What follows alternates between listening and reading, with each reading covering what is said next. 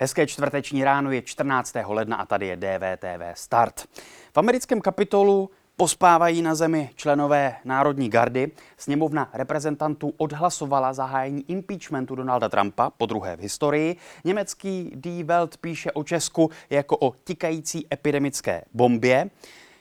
Ani ne polovinu dávek jsme zatím v České republice podle odhadů stihli využít. Staví se a budují očkovací centra. Ministerstvo dnes představí ten rezervační systém k očkování. Uvidíme, jak očkovací centra budou fungovat. No a v souvislosti s očkovacími centry jsou hodně vidět hejtmani. A zvláště předseda asociace krajů, eh, šéf jeho českého kraje Martin Kuba z ODS, kterého je teď zdá se všude plno. Jeho politický profil na celé straně přinášejí hospodářské noviny, které popisují popisují také jeho mnohdy kontroverzní minulost a stejně tak jeho profil přináší novinář Václav Dolejší na serveru Seznam zprávy. Pokud chcete sledovat politiku, pokud se chcete dozvědět nejenom o návrátivších politicích, tak Václava Dolejšího sledujte třeba na jeho Twitteru nebo poslouchejte podcast, který připravuje s Lucí Stuchlíkovou na Seznam zprávách vlevo dole. O politice je to hodně zajímavé. A když jsem mluvil o očkování, tak ještě doplním, že mým dnešním hostem v pořadu DVTV Forum bude Roman Primula. Začínáme ve 20 hodin a ptát se ho můžete prostřednictvím dotazu také vy. Jdeme na další téma. Being on a plane where you know every passenger has had a COVID test.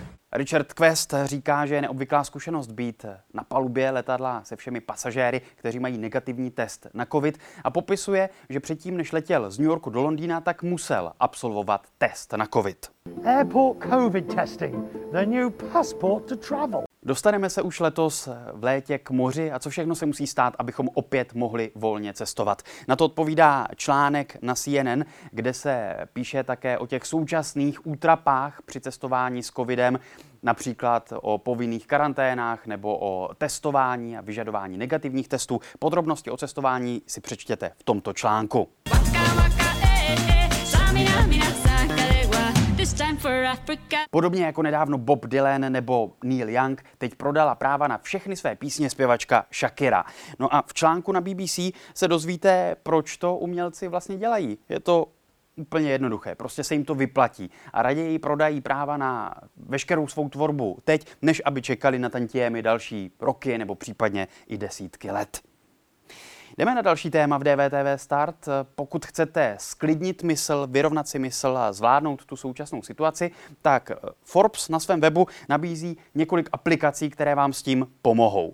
Jedná se například o aplikaci, která pomáhá odhalovat, jaká aktivita má největší dopad na vaše duševní rozpoložení, nebo můžete pomocí jedné aplikace bojovat proti stresu a úzkostem, také si zlepšit spánek. Já jsem si vyzkoušel například aplikaci Pause a Finger Tai Chi, prstové Tai Chi, kdy se dotknete prstem kolečka a několik minut takto přejíždíte prstem po obrazovce a mělo by vás to sklidnit, uklidnit. Tak a tak dále a tak dále. Už to raději nebudu dál dělat, abych vás neuspal. Naopak je tady start dne a ve startu jdeme na poslední téma a dáme si pořádnou muziku. Co se vám vybaví, když se řekne dechovka nebo dechový orchestr? Někomu možná tohle. Morava je jako Jenže dechovka nemusí být nutně jenom moravanka. Dechová hudba, dechový orchestr může znít i takto.